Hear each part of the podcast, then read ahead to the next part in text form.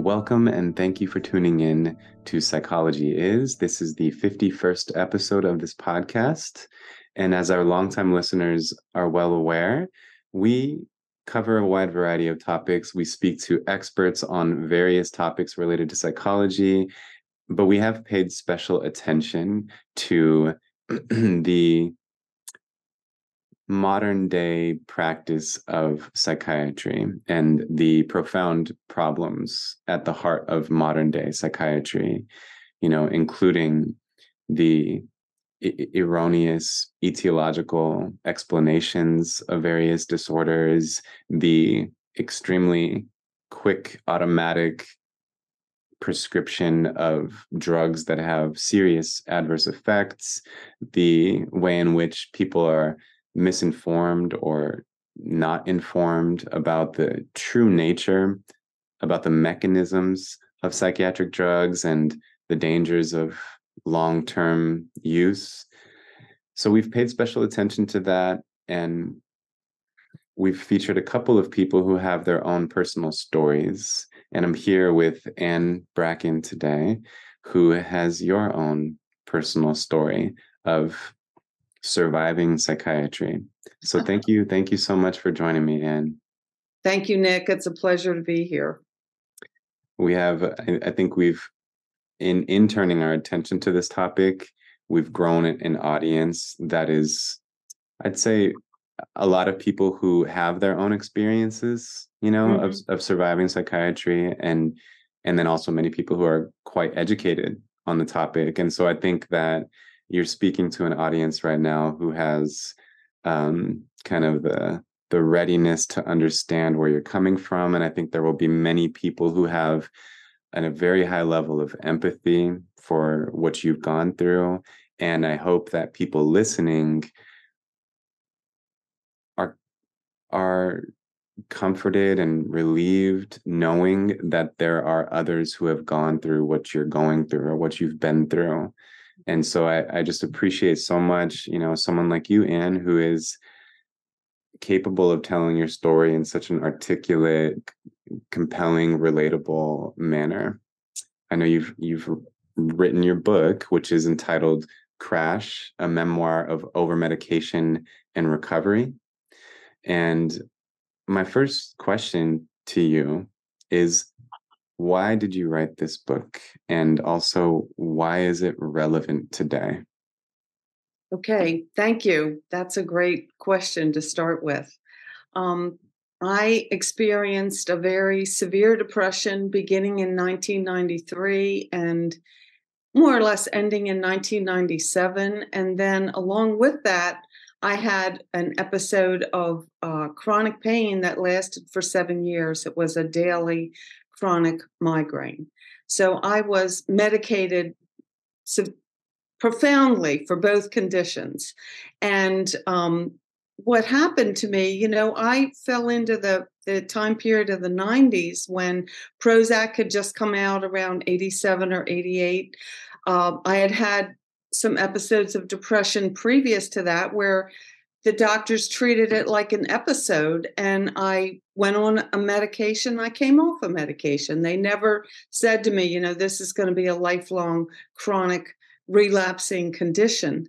Um, it was it was an episodic kind of thing.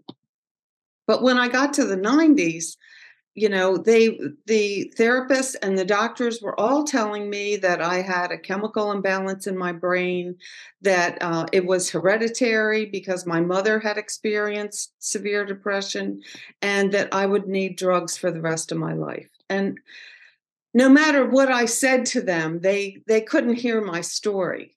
Uh, you know no matter how I tried to talk about some of the things that were going on in my life, that was just treated almost as a as a side issue. Like, yes, you need to go to therapy. Yes, maybe you have some problems in your marriage, but that's not what's really causing your depression. Your depression is a chemical imbalance. Mm.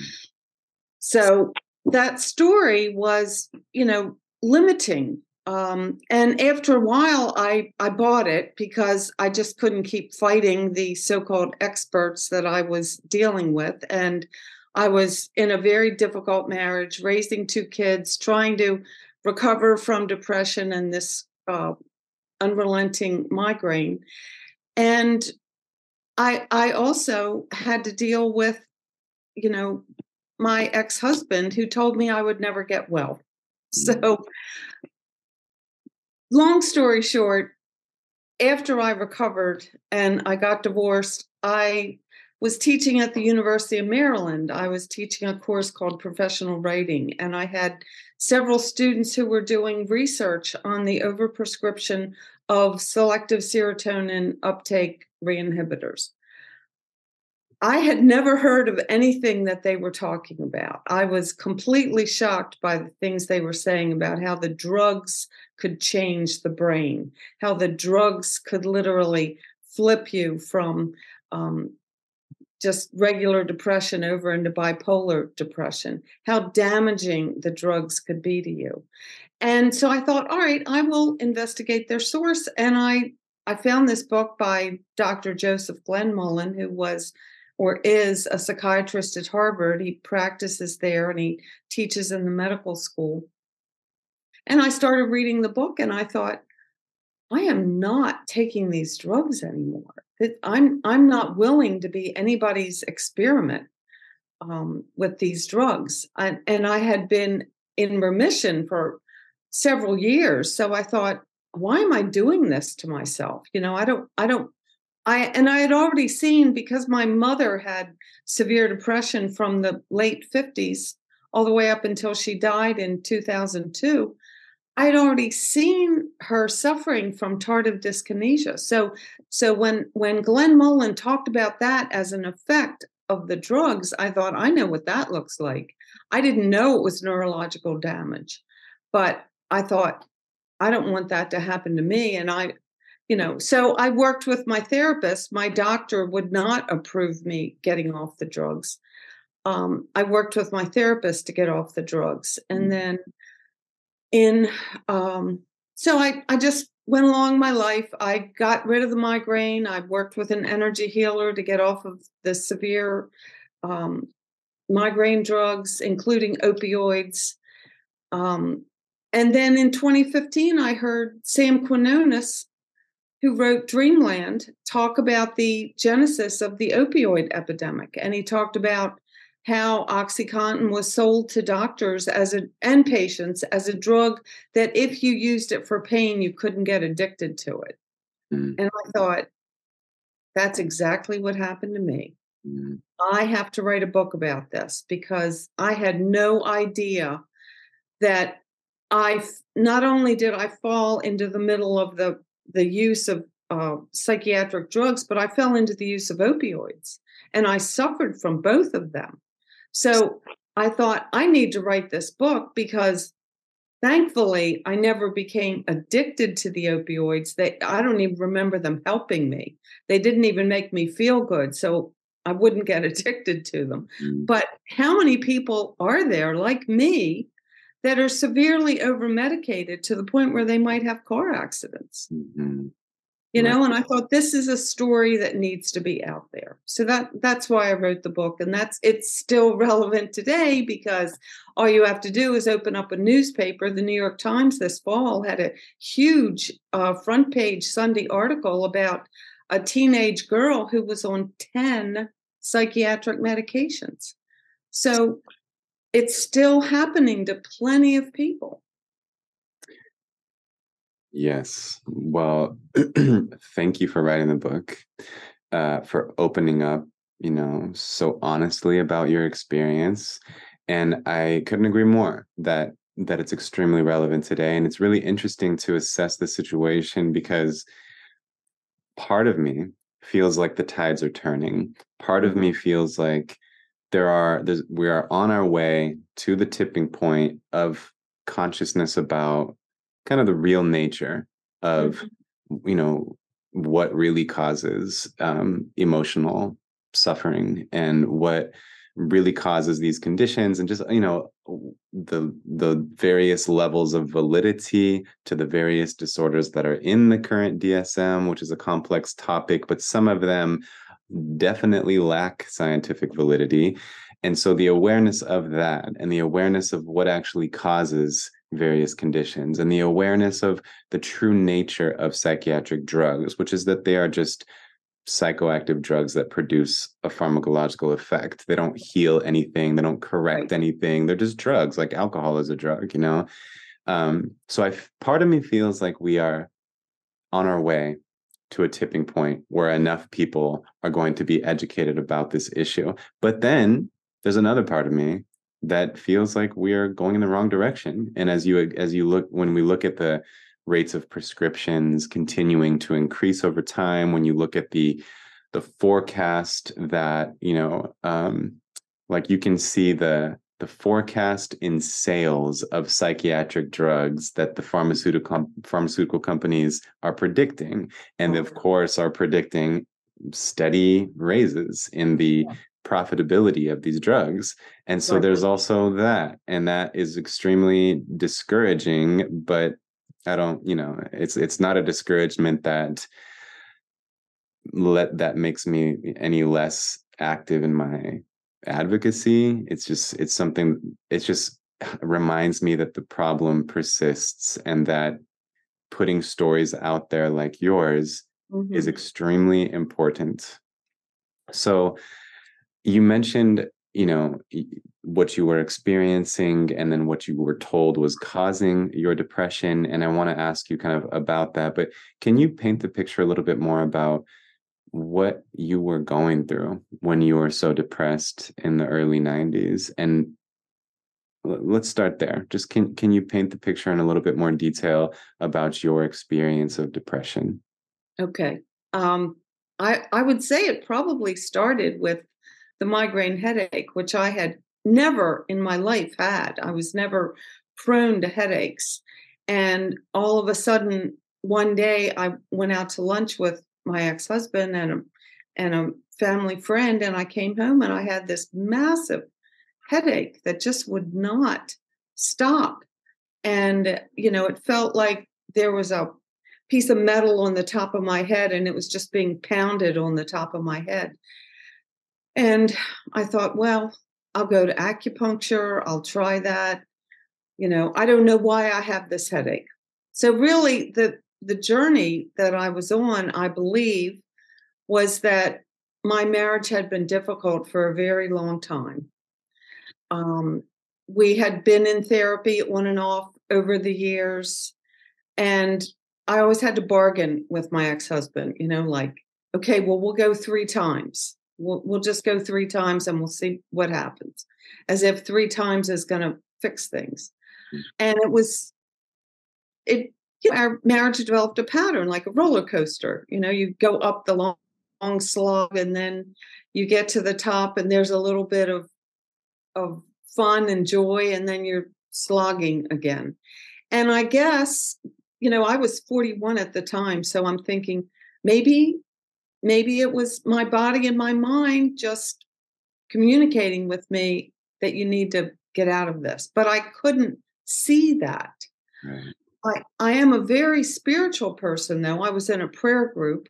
I was raised a Catholic. Now I'm more of a, I guess you would say, a Buddhist Catholic or Buddhist Christian mm-hmm. with a little bit of Quaker in there. Um, but I, I belonged to a prayer group at the time, and my friends and I would meet at least once a month and all support each other. We were all mothers. We would go to different houses and pray and support each other. And you know, I I so I had a spiritual consciousness and I I had just read Care of the Soul by Thomas Moore. And then he's a psychotherapist, used to be a priest, and he talks about depression as being in the in the roman times you know a, a, kind of a journey to saturn a journey to the to the cold dark planet and he, he also references John of the Cross, who talked about the dark night of the soul. And he mentions Dante about, um, uh, now I'm blanking, but the Divine Comedy, about mm-hmm. how he starts where he says, I woke in the middle of my life in a dark wood. Mm. And so that was the real sense that I had. So I, I'm I'm kind of like dealing with two tracks in my in my personal life and in my mind and with my friends i'm talking about i'm going into the darkness because this is a this is a profound journey i'm not sure what's wrong but i know i'm going to get better and everybody who's telling me how to get help is giving me drugs and they're not really listening to my story. What a chasm between those tracks. Right. And and the, of course the people who are giving you drugs come with the air of authority. They're yeah. they're they're the culturally sanctioned experts about the issue which i would imagine would engender some level of kind of self-doubt you know when we're in that context and we're talking to someone wearing a white coat called doctor something and they're speaking with such authority eh, i would imagine i can only imagine how difficult it was to really kind of trust your intuition in that moment. Yes.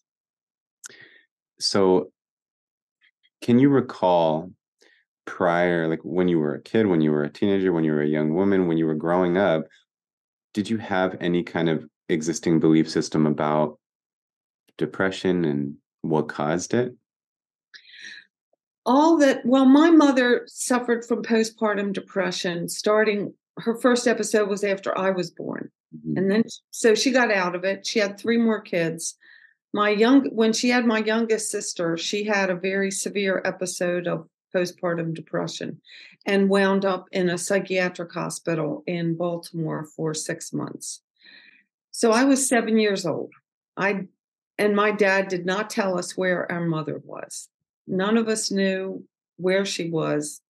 Um, one morning, my grandmother just showed up and moved into my my little sister's bedroom, and Dad said, "Your your grandmother's here to take care of you. Your mother had to go away." So that was pretty traumatic.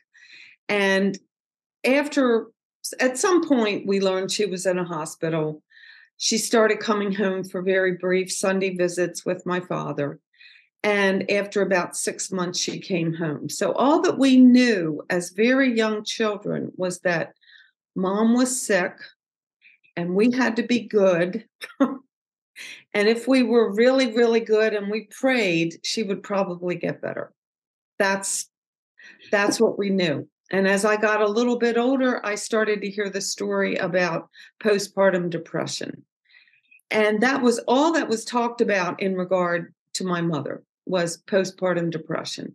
And so my initial understanding as a as a child and even going into my teen years was that if you got depressed at some point, you stayed that way forever because that was my experience. My mother pretty much stayed there forever.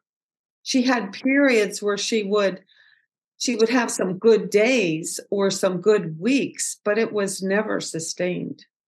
So to me, depression was something that was terrifying, and I never wanted it to happen to me.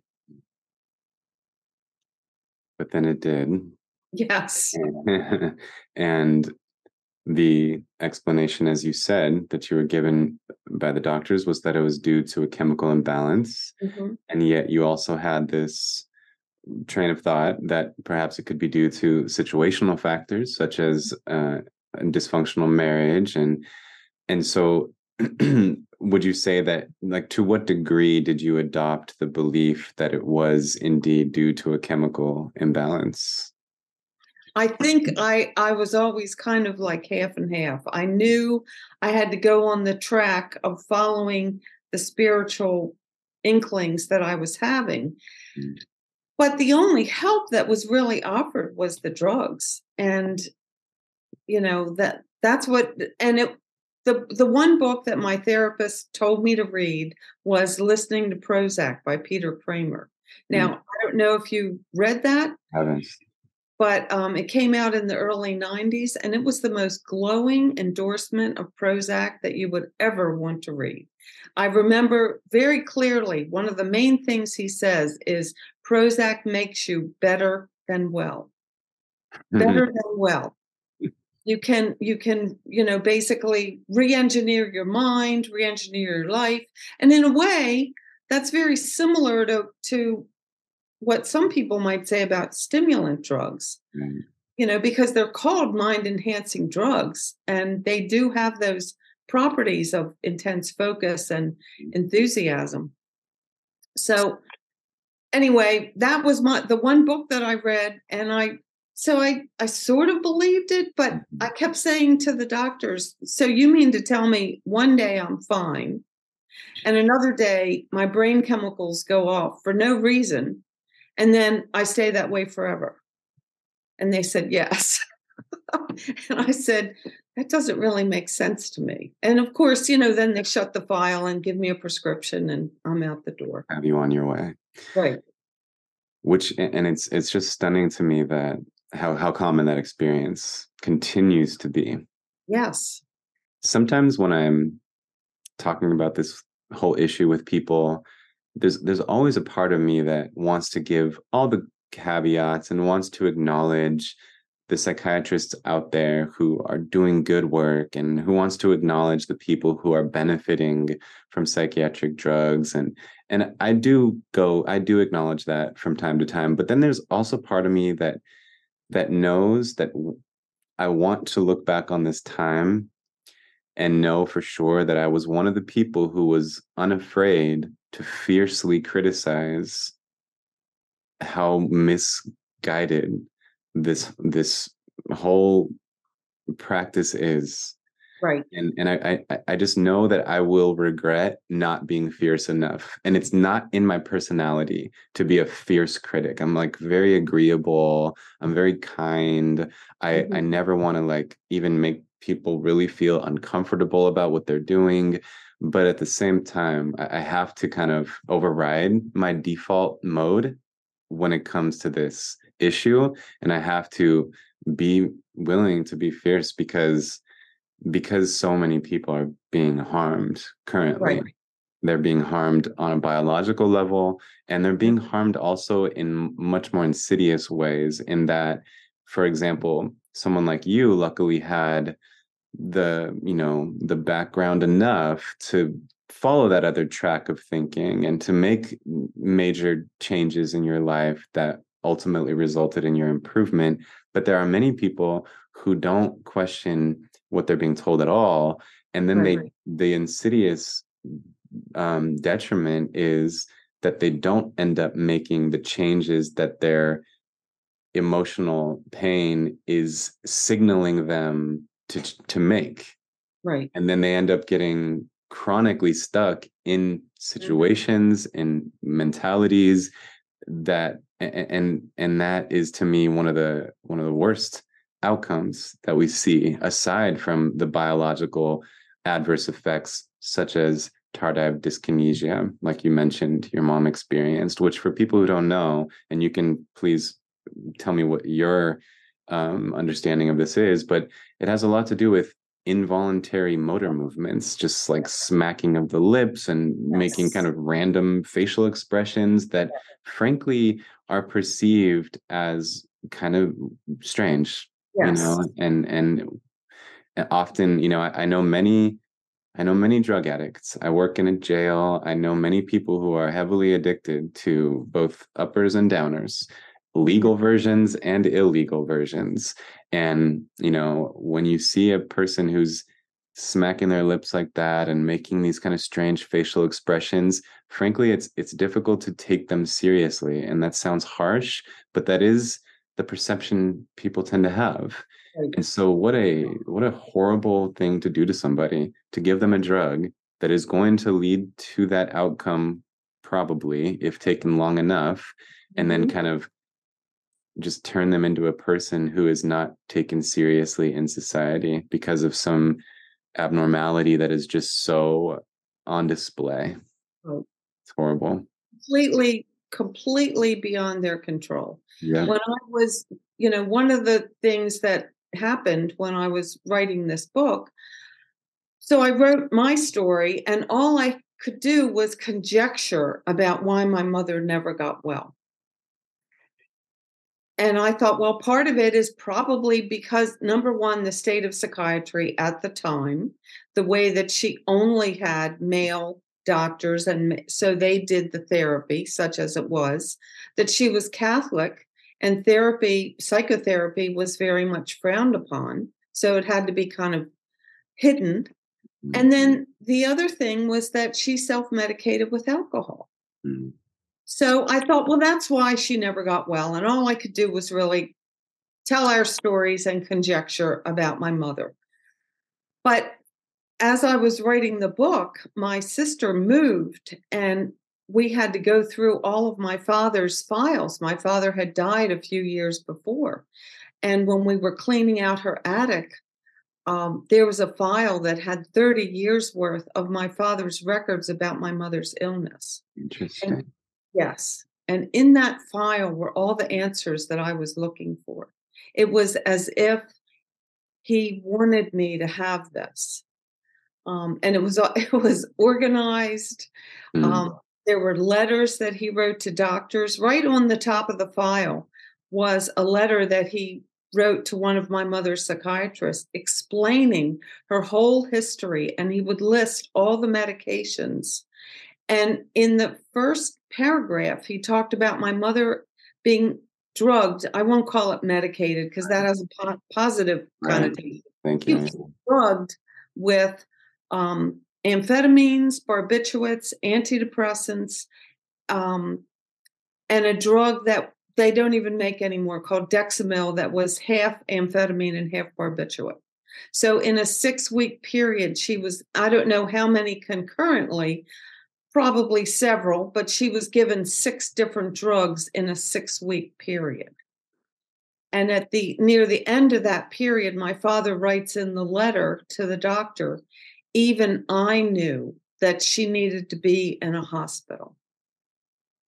So she was she was in her early 40s. She had a six month old baby. She was breastfeeding, and they were giving her all those drugs. Gosh. So that was part of the answer. Then I, you know, I saw that she was taking Ritalin and I thought, Ritalin, why are they, you know, that was before I knew that that was the first, one of the very first drugs they ever gave people for depression was Ritalin. And I thought, oh, well, you're jacking her up and then you're bringing her down and then you're giving her an antidepressant on top of it. And um, no wonder she wound up in a hospital. Right. Which drugs were you prescribed? well, let me see. They're all in the back of my book. Uh-huh. I have a whole list. Um, Ativan, Valium, Buspar, Elavil, Paxil, nortriptyline, Zoloft, Effexor, Serzone, Wellbutrin, Lithium, Depakote, Topamax. Oh, MS Contin, Oxycontin, Methadone, Demerol, Percocet, and a few others.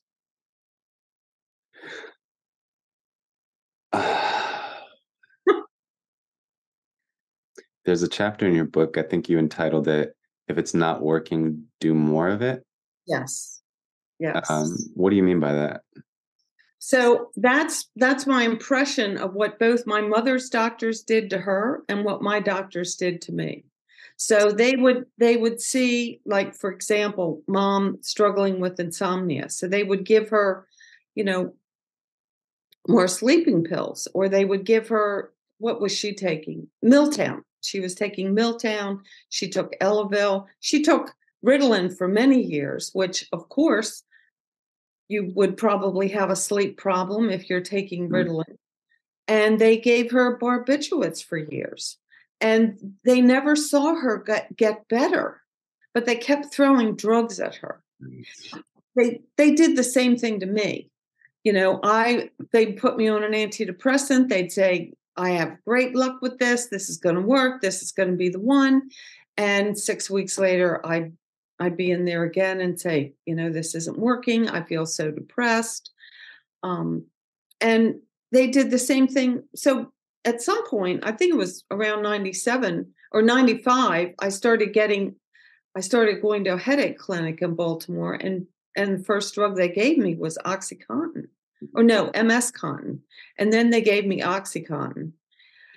and they were combining Oxycontin with four or five psychiatric drugs and a nasal spray and an injectable headache drug, and nothing was working. But they still kept giving me the drugs.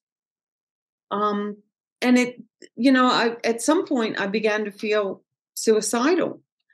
And I was so suicidal that we we were on vacation for our 20th anniversary and I came home and I I just felt so horrible that I went to my psychiatrist and I said I I want to have ECT. And they arranged for me to go to a hospital. I had to go to this outpatient program which I describe in the book and I some funny things happened but I I basically say I think it was just to make money for the hospital. It, the program didn't really make any sense to me. And um, they gave me ECT, they gave me several treatments.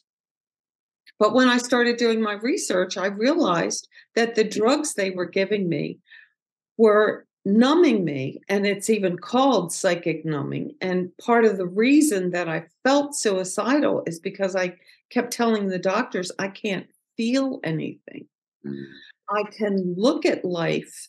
It's like I'm in a glass booth and I'm looking at life, but I can't touch it and mm. nothing touches me. And I thought, God, this, you know, I just if I can't feel anything, why do I why do I want to be alive? Mm. And I did want to live. Of course I wanted to live because when I was 14, my mother tried to commit suicide and it was devastating to me. And I had always promised myself that I would never do that to my children, but it became a daily struggle for a long time. Mm. I have so much compassion for your former self in that moment and for everyone who is listening to this and relating to it on a very personal, immediate level. Because I know those listeners are out there. And right. I hope that, you know, just by listening to you speak and people watching on YouTube can see you. Some people are watching on other streaming platforms and can only hear us right now, but you know you you look you're a beautiful woman you're articulate you look healthy so i hope that you represent hope for people and that you represent um, that it is possible to get through all of this to get better and to live uh, without the the the the hazard of drugs every day. Um, I that's my hope. That's really why I wrote the book because as I as I began digging into the research, I started discovering the term polypharmacy, mm. realizing that I had experienced that and how common it was. And I thought I I am not alone in this story. It happened to my mother in the 60s. It happened to me in the 90s and 2000s. It's still, I have friends, many friends that it's happening to. And I thought, how many other people feel suicidal and they don't even know that it could be the drugs that they're taking right. that are causing those awful awful suicidal feelings. And then to dig into the research and find that the drugs only work for maybe 30% of the people. So that leaves 70, at least 70% of us that are getting no benefit, but we're we're getting the very negative effects right. of the drugs. So that's kind of where I come from. It's like so I grew up seeing somebody really damaged by drugs and never wanted to go in that direction. And so it was difficult for me to take all this medication and somehow believe that I was going to get well and not need it anymore. But you know, I can I can look around and and see people that are taking all these drugs and nobody's telling them, you know, they haven't been studied altogether. You know, maybe you feel maybe you feel um, numb because of the drugs. The information is out there, but you really have to look for it. I, I feel like it's siloed. You know, I feel like if you read the New York Times, you get one story, and the Washington Post, kind of the mainstream media, you get one story. And unless you move over to, and I'm going to just plug Mad in America because I think they do such a remarkable job of posting research and featuring research, unless you're reading in that realm, you might not discover these things. It's true. You're right. And just to make sure people heard, you know, what you just said, the plug Mad in America. I, I know many of our listeners are aware of the website and um, the book Mad in America, written by Robert Whitaker, who was a guest on this podcast. I think it was our fifth episode. And yeah, I couldn't agree more that that's such a fantastic resource.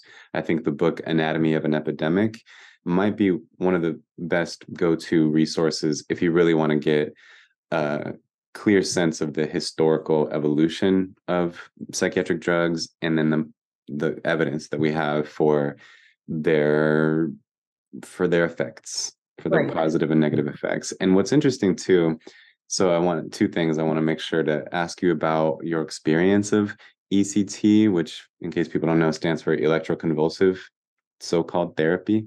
And um, but right before I ask you about that, I just wanted to make a comment that it's it's always interesting to me when we talk about the percentage of people who are benefiting from psychiatric drugs and the percentage of people who are not. Just to look at those percentages it's extremely alarming to see the, the rate of people who are primarily experiencing the adverse effects. Uh, it's alarming. And then also though when you look at the percentage of people who are benefiting and for whom it's working we really always i think have to ask the question what exactly do we mean by working? What mm-hmm. exactly are the advantages of this?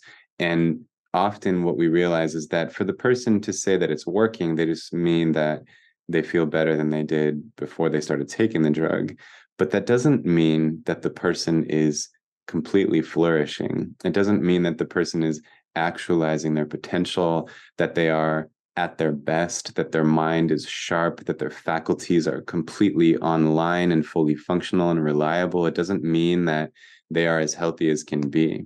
It never means that. And so I always think that that's important to point out. And and while I know that there are people listening right now who currently have this drug, you know, exerting its effects in their brain as they listen, and I'm not trying to make a person feel ashamed of that at all. Like I, I agree, we should never pill shame, as they say. Um, but I just think it's so important to understand the true nature of of what's happening, which is that there's a drug in your system, and um, I think that the best we could say about the benefits of these drugs is that they might heighten the floor, but they also lower the ceiling on your well-being. And I understand if people are in just complete despair and just paralyzing depression or overwhelming anxiety, some type of pharm- pharmaceutical agent that's going to heighten the floor on that and make you feel not quite so horrible. I see why that's appealing and I see why people do that. And I support people using chemical support to kind of heighten the floor of their well being. But the, it's really problematic and what people i think don't realize is just how much it also lowers the ceiling just how much it limits how often they'll belly laugh just how much it li- limits the the sharpness of their mental faculties and, and how much it'll limit how good of a mood they really can experience how fulfilled they'll feel how rich life will feel how sensitive they'll be to the beauty of life and things like that so i just I always feel like it's very important to point that out that even when we acknowledge the advantages of psychiatric drugs, we have to qualify that by saying that it's not that good. You know, they're not they're not going to make you like all those things I just described completely flourishing. Right. Well, but, but I understand I if it's better than what you've been going through, and I get that. I think the other thing is that you know, for, I'm I wanted when I was trying to sell this book to agents, I had to really try and convince them um, that there was a market for the book. Mm. And what I came up with was the percentage of people that the drugs work for. Mm-hmm. And I said, you know, the audience is people like me. The audience is people that try drug after drug after drug and they get no relief and they feel worse and worse and worse over a period of time that's the audience that we're that i'm trying to reach and say you know maybe there's another way. Maybe there's maybe maybe you could consider this. I i don't want to try and give answers to anybody because not everybody can manage to find their way you know find another way besides the pharmaceutical way. But but if you're not being helped by it maybe my story and some of the research that i provide could help you nice. start to start to investigate it for yourself. Right right. Well did your book get picked up by a publishing agency? No i i self-published it. Which is it's just so interesting. I mean honestly your argument is very strong and if we're strictly thinking in a business manner these publishing companies are are missing out on profit. I mean, there really is an appetite for these types of books, and I think that appetite is growing quickly. I um, well, I think so, but I but what I notice, see, when you write a proposal to sell a book, I don't know if I don't think you have a book that you yet. Okay. So you have to write a proposal and you have to find comparable books, books that are like yours, and then give the sales figures. So the books that I found were all people who had experienced depression and who were still on the drugs. So they were they were like, yes, you know, I went through a terrible depression, but now I'm taking Paxil and Paxil is one. So, so they were very pro drug. Mm. I found there's only a few. Brooke Siem is one. I haven't read her book, but I know she wrote a book in the vein, in the same vein as mine about coming off of psychiatric drugs. But there, there just aren't that many. Mm. There's one about schizophrenia called "The Collected Schizophrenias," and it won an award and um, she's very pro drug and she you know she she alludes to this traumatic incident and shortly thereafter she started experiencing psychotic symptoms but she never she never makes the link. I don't i i got the sense in reading her book that she couldn't make the link herself mm. or she didn't want to make the link but uh-huh. in the book she doesn't make the link interesting yeah. Well, we'll see how that changes over time. But that that is an interesting. I, I appreciate you sharing all that. I didn't quite have that perspective, you know, on kind of the the common ground of the types of books that are like this and just how much they are pro drug. Because I, I do, you know, have to check myself and ask that question. Eh, like when I was talking about my my impression that things are getting better, that may be a result of being in somewhat of an echo chamber and and being in communities that are in this conversation but if i zoom out a little bit i might it might be um eye opening just that and, and it might it might kind of support that other feeling i have of like things are moving in the wrong direction. But anyway, I will stay optimistic and hopeful. And I want to go back more into the details of your story. I mentioned I was going to ask the question of what your experience of ECT was like. So, can you describe that? Like, what is that process like? What does it feel like? Are you conscious while it's happening? What are the effects of it? Oh, well, thank God you're not conscious while it's happening. Um, I think in the beginning, in the 30s, people were. Conscious. And I, according to some of the research I've done in India, they still sometimes practice it without anesthesia but they need a whole team of people to hold the person's body down and restrict them and everything else. The process, uh, you go to a hospital. I was an outpatient, and my doctor did a process where you would you would give anesthesia and you would do four shocks. So I had seven treatments, which would equal 28 distinct treatments. And I just I chose that because I thought there's no way I can keep going and going and going. It was so anxiety producing. And I was just starting to write at the time, just starting to find my voice as a writer. And I thought, I don't want to.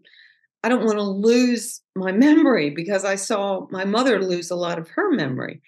And so you go to a hospital, you get dressed in the clothes, they take you into the operating room um, they wrap your your one of your legs in a tourniquet so they can um, they give you a muscle paralyzer, but they want to monitor the seizure. And one of the ways they monitor the seizure is by looking at your toes. And that's why they put a tourniquet on your leg. Hmm. Um, and after they give you that sedation, you just wake up in the recovery room and you you're kind of in a fog and you at least I did. I had a headache on top of the other headache I already mm. had. Mm. So I had a post ECT headache. Mm. And then, they, well, before ECT, they give you a memory test because they want to have a baseline. So it's kind of silly stuff like count backwards from 100 by 7 and take this piece of paper and put it on the floor and then pick it up and draw a house. I mean, it's a really weird test. And then they give you that after you have the ECT. And I guess they compare how your memory is. But so for whatever that's worth, mm-hmm. uh, I don't know what it really shows. But how, it, it how, how, spread out were the seven different tr- treatments of four shocks? Over over a couple of years. Mm-hmm. Yeah. And what effects did you notice? I didn't notice a whole lot. There would be times when I felt really good, but again, it was very short lived. And I was still on all the psychiatric drugs. Yeah. And one time I had a treatment and I slept for a whole week afterwards. And I thought that I was just so depressed that I was sleeping. But as I now I wonder, and I think it's possible that I had some kind of brain trauma because excessive sleeping can be a sign of, of brain trauma. And it would make sense in a so called treatment like that um, with four shocks that I would have possibly have brain trauma. Right. And I see how when there are so many factors affecting you when you're on multiple drugs and you're doing that treatment that it becomes impossible to determine what the effect of any one of those variables is anymore just because it's this kind of storm of factors um yeah wow so interesting so then can you take us to that the time period when you started coming off the drugs and when you started feeling better and can you highlight what what what were the most important things for you to get better Oh my goodness. Um, which which getting better, like getting better mm-hmm. out of depression or getting better getting off the drugs? Good question. So remind us of like the, the timeline. Okay. When, so when in, you... by, from 93 to 97, I experienced depression and I took all the drugs that I read to you a few minutes ago mm-hmm. and had several treatments of electroconvulsive therapy. I also had one inpatient hospitalization and one outpatient hospitalization. And I remember at some point in 97, I began to feel good and just stay there. I didn't relapse, I didn't go back down. And at that point, I knew that I wanted to get out of my marriage. But I still had the severe migraine and I knew I couldn't work. So I kept trying to heal the headache and kept trying to do things to, to heal the headache. And by 2000, in January of 2000, I had a car accident on um, Route 70, which is an expressway, and I swerved across the road five times and crashed into a guardrail. And um, I, I fell asleep, obviously. And I was terrified that I could have hurt somebody, but I didn't. I didn't hurt anybody. I hurt the car a little bit and I was okay. So I just went on about my life and I th- I just kind of tucked it away. I really was in denial about this car accident. And a few weeks later, I was driving through the city. I used to volunteer at Hopkins in Baltimore, and I my I was going to visit my parents, and I was driving through the city, and it was a very warm January afternoon. The car was filled with sunshine, the heat was on, and I woke up, crashed into the back crashed into the back of a van and woke up with an airbag in my chest. So that accident I didn't ignore.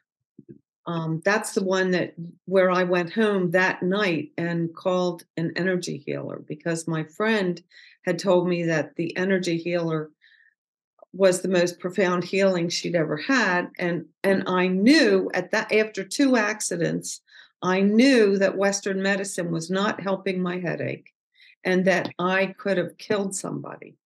And I didn't want to be that person like the the proverbial drunk who kills somebody but they walk out of the car. I didn't want to be that person. So I started working with an energy healer in January of 2000 and by May of 2000 she had me off of all the headache medicine and the pain was gone. Wow. And yes, I and I wasn't keeping a journal at that time. I wish I had because my memory is foggy for exactly what process we went through. I know I worked with my headache doctor because I was on methadone at the time, hmm. oral uh, pills, methadone. And I know I worked with that doctor to cut that drug down. But all the rest of it is kind of a blur. And so there, once I got rid of the headache pain, there was one more incident of verbal abuse with my ex husband, and I just knew the marriage was over. Mm. And then things started improving, making mm-hmm. these major changes to your circumstances, relieved of the headaches.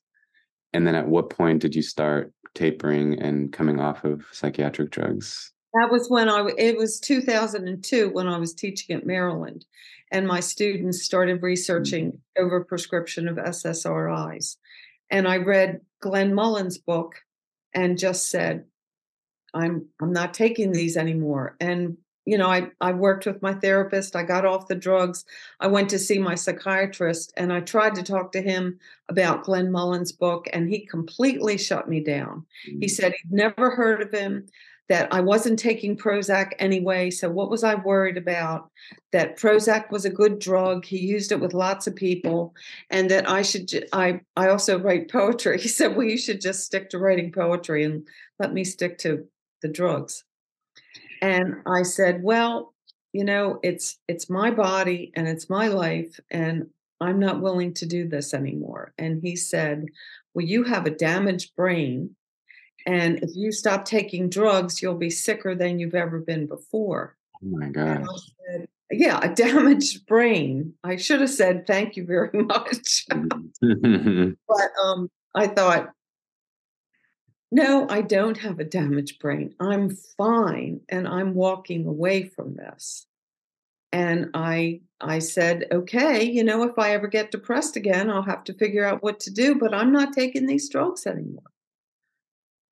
That's incredible. And it's interesting to kind of hear the difference, like how defensive the psychiatrist got, yes. which understandable, like the level of dissonance that was brought up uh, for that person in that moment, I assume was extreme, given how many people he had probably prescribed drugs to.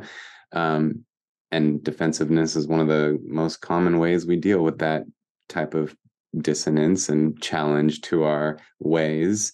Uh, but then, you know, I think there are some people who would have gotten defensive in your position when your students were writing those papers. I think I, I admire that you didn't get defensive, and perhaps that's because there was always a part of you that questioned it. Um, but I do think that many people in that position might have gotten defensive in that moment and and just been desperate to justify to themselves that no i'm doing the right thing. There must be something wrong with my students research. But no you were really open to it and and and allowed that to inform your decision making which i really respect. So then did you choose to taper down over time? Did you kind of stop abruptly? What did that look like? No i didn't i didn't stop abruptly. I i was the one let's see i was the one Wellbutrin, Topamax, Elavil, and Valium. Four drugs. Drugs, yes. And for maintenance. Mm-hmm. So I I started with the I remember starting with the one that was the newest, which was Topamax, and getting off of that one. and then getting off of Wellbutrin.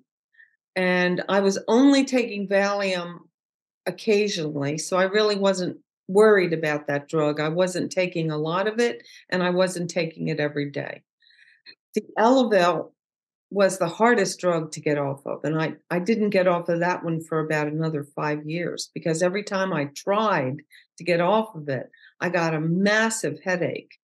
And you know, in in that time period, 2002 to 2007, the internet was so much newer and there weren't a lot of support groups at least i wasn't aware of any but i did start to do research and start looking into maybe discontinuing elavil or something and i found this support page mm. where people talked about headache as a rebound effect of stopping the drug or a withdrawal effect of stopping the drug and so i had an acupuncturist at the time who was also a nurse and i talked to her and she said look, just come off of it a whole lot more slowly. So I don't even remember how much I was taking, but it was it was a very low amount, but I still had to come off of it practically like shaving the pills. Um, and over many months, maybe even as long as a year, to get off of a, a fairly low dose of the drug. Mm. And then once you were drug free, how did your life begin to change? How did your emotional patterns begin to change? How did your well-being begin to improve? I I think I saw myself in a different way, you know, I and now I'm very fiercely on the side of not describing myself ever as mentally ill. I mm. don't ever consider anybody who experiences depression or anxiety or even psychosis as really being ill I think it's a response to some kind of life situation or some kind of trauma that you've had. And um, I don't want to limit myself by by labeling myself as a mentally ill person. I just that that bothers me to label anybody in that way because I think you're diminishing them. You know, I have a background of of being a special education teacher and I never wanted to describe my students by their so called disability. I started out as a speech therapist. I would never refer to a student as a stutterer or an articulation problem. Mm. Um, and I don't think it's fair to refer to some of the older students I taught as, you know, um, a, a, learning disabled person because they're, you're so much more than mm. whatever that label is. Yeah you know you maybe you're a person experiencing right. learning disability. I like to say i experienced depression and that that kind of distances it from me. Instead of saying i was depressed right. it's i experienced it.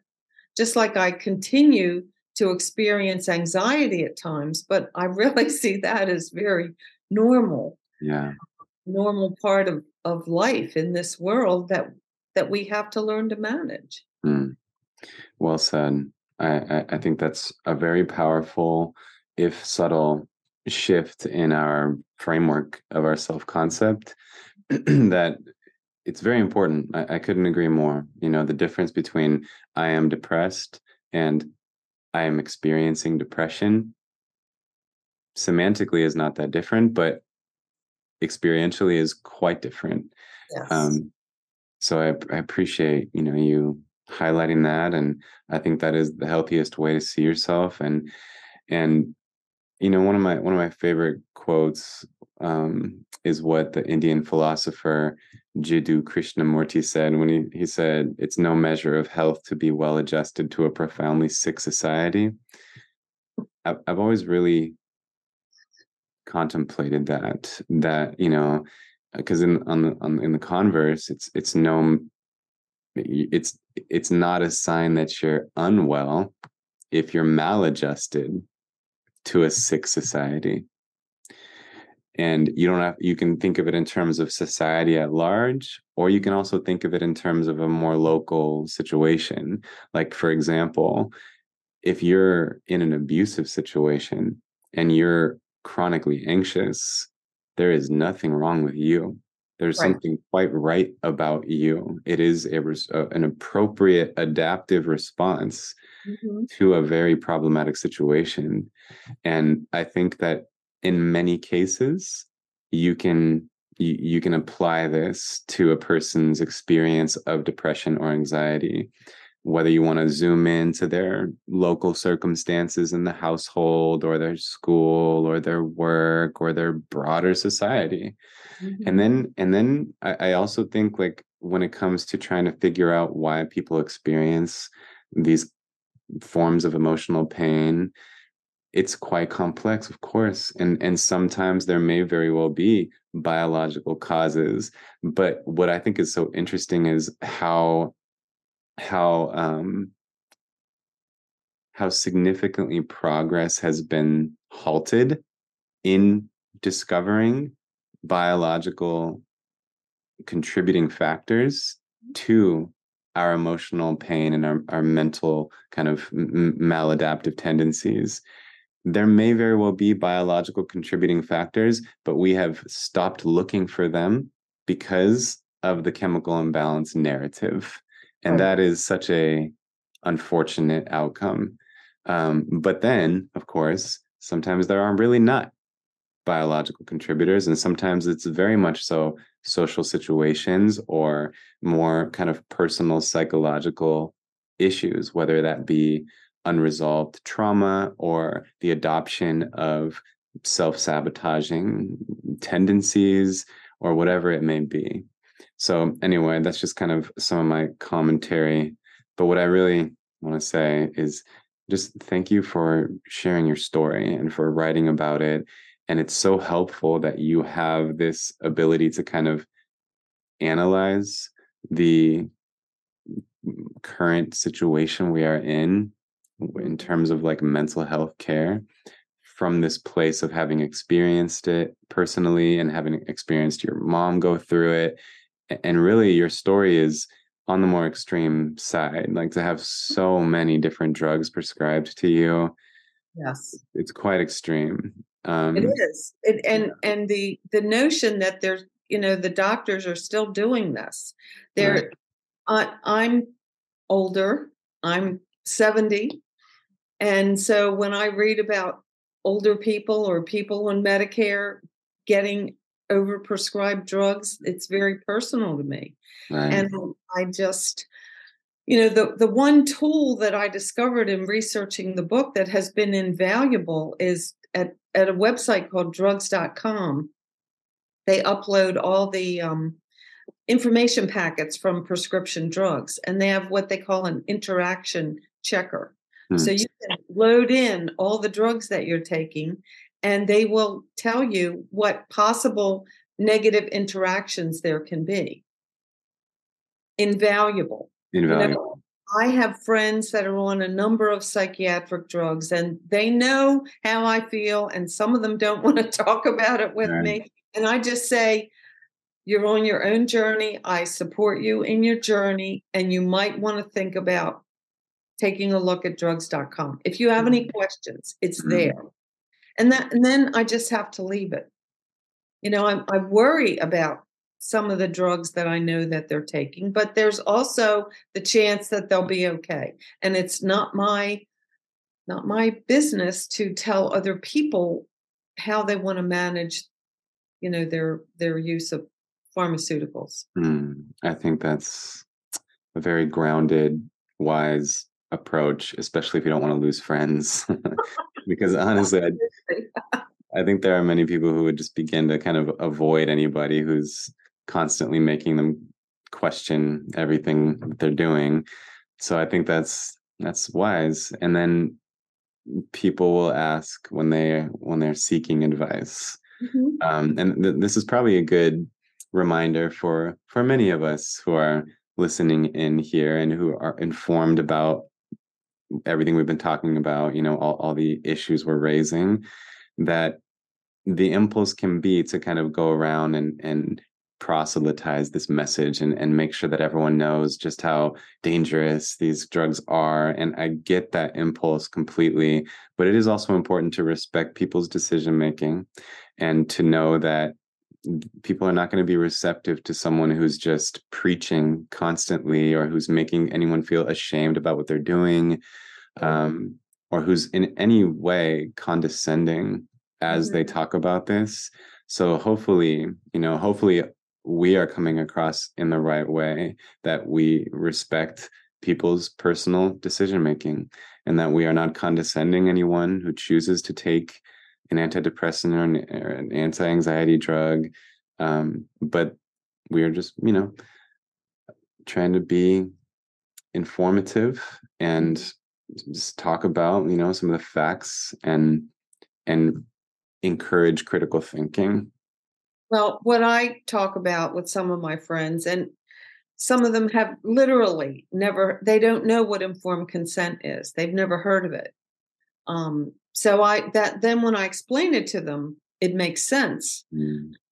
but that it's a jump though to get from understanding it and thinking it's a good idea to getting getting a doctor to do it mm. especially a psychiatrist right but there, I have found forms online from the American Psychiatric Association, and I've found different hospitals that have forms that you know you're supposed to go through this whole process with patients and give them all this information.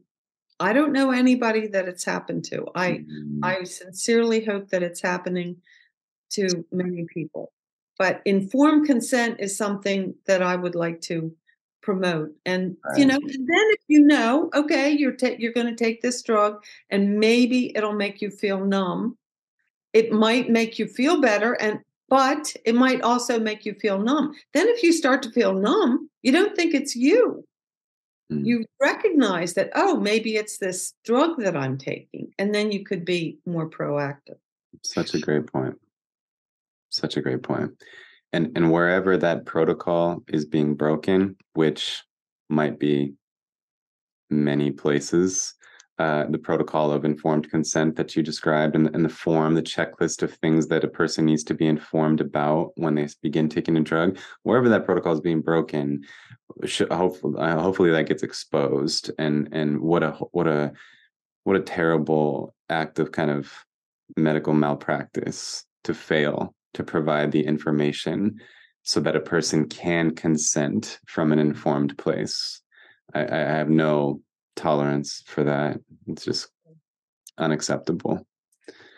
Because it's true that we as a culture instill so much trust in our doctor. Trust mm-hmm. trust the doctor is one of the just kind of programming that we adopt early and often, I think, in American culture.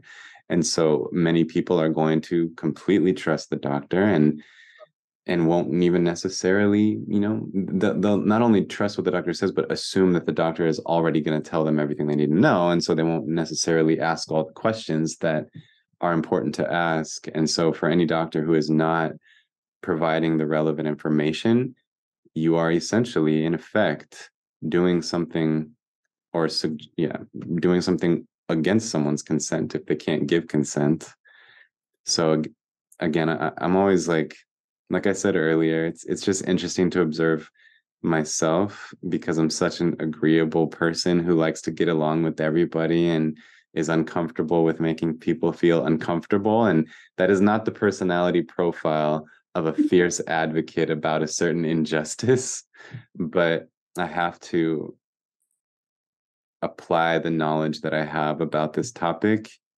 in this way by being a fierce advocate and by being willing to, to say things that might sound bold and being willing to kind of call out any individual who any prescribing physician who is practicing in this irresponsible way right I I totally agree. I to, I think doctors, but first of all, people have to know that they can ask for this. Sure. You know, and especially when you're when you're experiencing a severe depression or profound anxiety, you're so vulnerable. You're not at your best. You're not at your strongest. You it's it's like you're lost out in the middle of the ocean and you just want a lifeboat. And that doctor is offering you a lifeboat. Mm. They also have to tell you, you know, well, you're going to have to row a little bit with this right. boat. or maybe it's only going to last for mm. six days or whatever you know they they have to tell you the other piece of the story. Mm. and i i start to wonder how much do doctors really hear that they they're supposed to be giving informed consent? How much do they hear it? Or do they does it just go in one ear and out the other? I don't i i really don't know. It's a good valid question. Yeah. It's yeah, lately I've I've really been thinking a lot about like how what will his what, what will history say about this time period and and this dominant approach um, to dealing with mental health issues. And it's i do not think this is going to be a favorable analysis. Right. In decades from now when we look back on this i would never i would never go as far to say that taking a psychiatric drug is as bad as getting a lobotomy. But I would go as far to say, as bold as this may sound, that the problem is as bad. Because although it's not probably as damaging to the brain as a lobotomy, it's so incredibly widespread. We have one in five people in the United States taking a psychiatric drug. That's so many millions of people. And that therefore given how widespread it is although the actual treatment is not as severely damaging i think the problem is on par with yeah. lobotomies. And we look back on lobotomies now and cringe in our souls that we did that to people. And i do believe that in decades from now we will look back on this moment and cringe in our souls when we realize that we were drugging children and drugging old folks for decades at the end of their life and and doing so just in an absolutely reckless manner. Yes i i agree. And i i have several friends who have um, either children or grandchildren who have experienced psychiatric issues and who are hospitalized and immediately medicated mm. and i i really can't say anything um, I I have talked about informed consent, you know, as as one of the things that you that you're entitled to as far as giving your child a drug. Mm-hmm. Um, but again, people are so desperate; they're vulnerable. These kids are are in a lot of pain. Some of them are harming themselves, and you know we we know other treatments work, but we don't have a lot of places that offer the other treatments. So that's the bind I find myself in. I, how can I advocate for something that barely exists at right. this? It's a great point. It's a great point because if you're to highlight a problem, we should also be offering a solution. And yeah, when I when I think about that, I mean there are many layers of of solutions I think uh, to offer to address our kind of mental health crisis.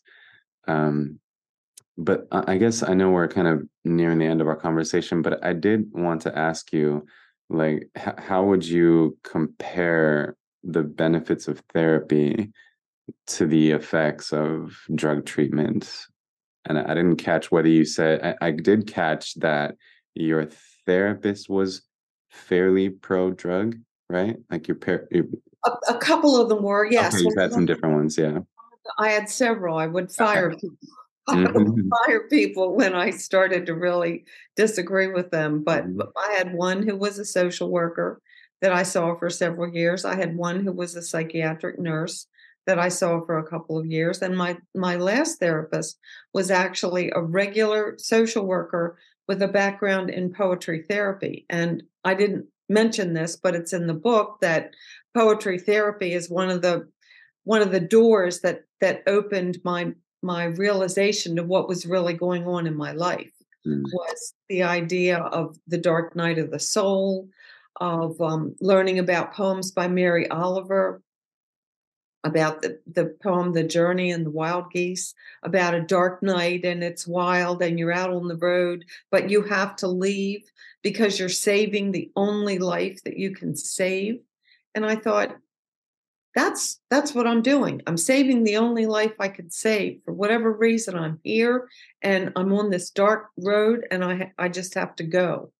And so this I I just after I got out of depression, I actually started studying poetry therapy and got training to be a poetry therapist. And one of the therapists I worked with had also been through the program. So she was she was skilled in both worlds in the world with regular therapy and some medication management and then poetry therapy. Mm-hmm. So she was very supportive. She was my last therapist who was very supportive. Beautiful. And then, yeah. Yeah. So therapy was a mixed bag. Um, no, but I think more people use it now. More people use cognitive behavioral therapy, but actually, a friend told me about the book Feeling Good by David Burns. And that helped me almost more than anything mm. to undo very negative thought patterns. Mm. And then more recently, I started having some, I guess you would call it PTSD from the car crashes. I, I just would freak out just about being on the expressway and think my car was going to fall apart or I was going to hit all these other cars. And I couldn't, you know, I, I just, I, be, I began to feel paralyzed with driving. And so I, I worked with a therapist on um, EMDR, the eye movement, rapid eye movement desensitization. And she was very good too. Mm. I feel like it's it's important that I say that obviously neither of us here are giving medical advice. Right. And I can see how someone would listen to this conversation and then begin to consider coming off of a psychiatric drug. And so I want to make sure that I offer resources for how to do that very safely because it can be done in an unsafe manner, which is typically mm-hmm. like when a person does it abruptly and without any kind of support. So I just want to mm-hmm. mention to listeners that there are a couple people who have provided uh, important resources. One of whom is the famous Peter Breggin, um, a psychiatrist who has been one of the most outspoken critics of our time about psychiatry and has written books about exactly how to come off of psychiatric drugs safely. So, Peter Breggin has, I don't know that he would be available personally to guide people through that, but his books will. There's also Joanna Moncrieff, uh, yes. Again, I don't know what the status of her meeting with clients is and if she is taking on clients or anything, but she's also written books like um, uh, The Bitterest Pill is one of them, and she has other books as well. And she's been a guest on this podcast. That's another resource for people who are considering coming off of a psychiatric drug. And then Kendra Campbell, who is uh, also a psychiatrist, oh. was also a guest on this podcast and last I checked, is currently accepting clients okay. and has now turned her specialty in her turned her practice into specializing in helping people withdraw off wow. of psychiatric drugs. And so. I just want to mention those three names because again, obviously a conversation like this might lead someone to start considering um, coming off of a drug. And so those are good resources for people to look into you know, if, if they want to do it. I have several in, listed in my book as well. Beautiful. Um, one of them is the Inner Compass uh, initiative, and they have support groups, online support groups, and they have tons of information mm. about about discontinuing psychiatric drugs. And then Mad in America website on their resource page, if you want to look for a doctor or a therapist, you can. Mm. And they list them by state. So there are several doctors in, I, at least in Maryland, I'll just say Maryland and California, because I know for sure that there are several psychiatrists who are considered holistic and they will work with people in discontinuing medication. Excellent. Thank you for mentioning that. Well, are there any last words that you'd like to share, perhaps especially for the people who can relate on a personal level to your story? Keep keep moving forward and believe in yourself. Um, you can get well no matter what anybody tells you. You are not limited by someone else's opinion of what your situation is. And, you know, be kind to yourself. Just really learn how to be kind to yourself. And I, I think that that can help with a lot of um, very negative feelings that we often experience. It, it just seems to me when people when people talk about being ashamed of mental illness, I think to myself, Well, what's what's so abnormal about feeling anxious when you've just experienced a 3-year worldwide pandemic Mhm. and everybody's life has changed? Mm. What's abnormal about that? Why should anybody feel ashamed about that? Why should you feel ashamed if you're a kid and your parents get divorced or your parents fight all the time and you don't have anybody to talk to? So you start feeling really sad and you don't want to play with anybody. You know, that's that's a pretty normal response for a kid to have. So I think you know, we need to we need to like place this in the context of real life that uh, all these things are normal. We're full human beings. We can't just zoom through life and never, you know, experience any of the the bumps. And I think that's what sometimes depression and anxiety are. They're they're just bumps in our lives. Beautiful. Beautiful. I'll mention again, I'll plug your book, which again is called Crash, a memoir of over-medication and recovery. Uh, I know that people can purchase the book, I assume, on on various websites. Is there any particular place you'd recommend people go to get? Um, bookshop, you can buy it at bookshop.org, and when you buy the book there, you you are, have the opportunity to support local bookstores through the sale of my book or any other book you want to buy. Excellent. It's available at Amazon and Barnes and Noble. It's also available on my website at www.annbrackenauthor.com. Excellent. Well, Ann, thank you for your time. Thank you for sharing your story. I'm so glad we are connected, and I trust we'll stay connected from here on out. This has been an, a- an important conversation. Thank you. Well, we'll cut the video at that point. Okay, and- and I have to share something with you. Yeah, You please. said you work in a prison, and I Uh-huh. don't think I don't think I told you this, but I wrote a book about working in a prison. No way.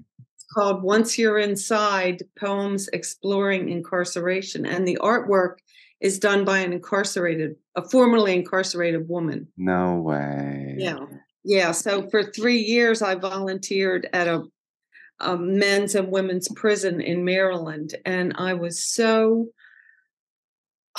I was so overwhelmed by what I saw and the stories that I heard. I thought, I have to tell these stories. Hmm. I- so I started writing poetry. Po- I wrote poetry as a way to to like process the the overwhelming awfulness of the prison, and that's when I started learning about you know the um the damaging sentencing and all these men I was meeting. They were in their thirties and they'd spent half their lives in prison. You know, and I, I I come from a background of being a teacher, and I thought if you can't help somebody in 15 years, you just can't help Hmm. so why are they still why are they still here they were so hungry as students they were some of the best students i ever had I, yep. and um so i i wrote the book incredible Yeah. I'll, I'll have to read that as well and even even having spoken to you already i, I still will read crash Oh, um, good yeah good. i yeah. think you'll like it i I think so too. i think you'll like the book and um i appreciate the opportunity to come on and talk about it this is i think this is an urgent topic you know i feel um like you were saying about where are we in the world of psychiatry is it hopeful or not hopeful i Mhm. get very upset when i read about um ketamine clinics Mm. you know where, where and people the new york times had an article last week where you can buy ketamine online wow with, from some provider somewhere you know which number one you don't even know if you're getting ketamine. Right. Certainly nobody's monitoring you and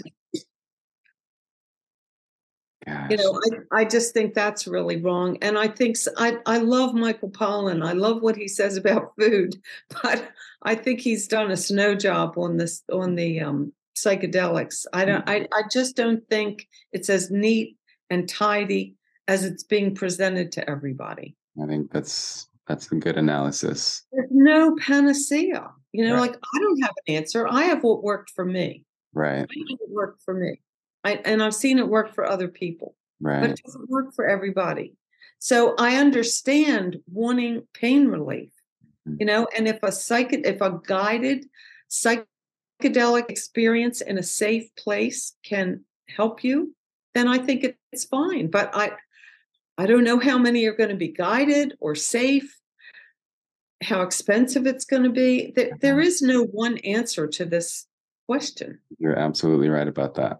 And and even when we do find, let's say there is some psychedelic that has no damaging effects on your body and it relieves you of your condition, there's still the potential problem that whatever if the depression let's say was caused by some something that's wrong with society then if we just alleviate the depression whatever's wrong with society will continue to be wrong. We'll never address it.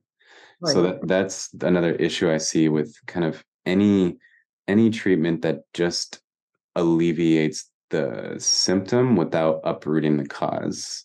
Right. I do i i'm you know i i do think fondly of some of the psychedelics but i don't think they're the panacea i, I completely agree with that and i also see that potential problem of just basically i don't think the solution is just make people feel better Right. It's not. Deeper, yeah. And you know, when you read about the studies, the at least the ones I've read about, they're they're two therapists with a person for eight hours. Now, how much is that going to cost? Right. And what insurance company is going to pay for that? That's not the way it's going to get scaled up. Right. You're absolutely right about that. I, you know, this, I, I, and I put Robert Whitaker up on a big pedestal. I I am so impressed with his work and all that he's done. And I so appreciate the way he has explained clinical trials, mm. how they work and how they're they're um what do you call it? Um run badly, basically. I mm. mean, there is a better word. I can't think of it right now. But yeah. how they, they reconfigure them to get the results they want. And right. I I never would have done this deep dive if I hadn't been writing this book. Not many people do a deep dive like this. And what and, you said earlier that if you don't do the deep dive, you may never get any exposure to this perspective. Like like you said, it is siloed. Yes. And I think it's very easy for a person to just never really hear any any criticisms like this. Right. Or or you know that I I wrote a um there was a an editorial in the Baltimore Sun, which is Baltimore's newspaper. And it was by three psychiatrists who were criticizing the practice of using psychiatric hospitals as places of horror at Halloween. Okay. But they they said, you know, how good that ECT was so benign and that we had all these good treatments. And I just thought, no, you don't. You don't have all this good treatment. Right. Right. So I wrote I wrote a response and I incorporated a lot of research refuting their points. Well, the Baltimore Sun printed it Good and they printed it as a feature piece. Yes, on a Saturday. I was so surprised. And then immediately three psychiatrists refuted what I had to say. And guess who one of them was? Ronald Pies. I've heard of him. Yep. Oh my God. And he's the one who says we never said that we believed in the chemical imbalance theory. And I quoted him, and he denied, he denied ever saying that. And I thought, good, I have gotten bottom pies. answer something. So then I wrote, I just wrote a very short answer to the psychiatrist and said, all I said was, I appreciate your response. Um, I would encourage you to listen to the stories of many patients because there is there is more than one way to to wellness. Mm. And the sun printed that. So awesome. I was pretty lucky to get all that, you know, to get it out there as a, yeah. as a yeah. That good for them for printing it, good for you for writing it. That that's that's, exciting. And and it's you know, I, I would imagine there's some level of like intimidation that you have to overcome, you know, going back and forth with three doctors on a certain topic like that's courageous of you. I admire that. Thank you. I just i just thought you know i knew i i anticipated a negative response but i anticipated a negative response from patients. Mm-hmm. um, i didn't think psychiatrists and certainly not ronald pies of all people. He must right. have a google alert for his name. Know, so um, what was the other thing? Oh i know. Have you ever heard of the justice arts coalition? No i have not. So I volunteer with them as what they call a correspondent, and I write to people in prison who are artists. Uh, and so you, I will send you information because some of the people that you work with might mm. have work that they want to share. Thank you. Please do. Yeah, they're a wonderful organization. They're right here in in Maryland. Okay. Yeah. Well, fantastic. Yeah. I mean, I, I'm always it's funny because um, you kind of one of my early impressions of you was that you reminded me of a woman that works at the community college where I teach, and she also she taught creative writing in a jail. Mm-hmm. Um, oh God! Yeah, you're kind of the same type of people, and um, and so anyway, she she really brought out and gave the inmates um, an opportunity to like publish their poetry and their art and it and, and and i remember they had like a poetry reading and invited people like it was a bunch of staff members from the college where i teach who came and listened and it was very powerful oh, i'm sure and yeah so so any outlet I think I'd be happy to share with them. So please, I, I, just Googled it right now, but still, please do send me information about this. What a positive movement they and they do art exhibits they people can send in their art and then justice arts coalition gets a little gallery mm. and exhibits their artwork and i've been to a couple of them and what they do that's so wonderful is they have a notebook by each person's work mm. and you can respond to that person they encourage you to write to them and then they send these notebooks to the people in prison it, it's so affirming yes wow. so yeah, they're, they're a wonderful organization. Wow. Okay. Very happy you put that on my radar. okay. Well, it was great talking with you. Likewise. Um, we'll be in touch. I'll, I'll send you the link to this once we publish it, probably next week. So okay. you'll hear from me soon. Okay. Thanks a lot, Nick. You're welcome, man. Yeah. Bye.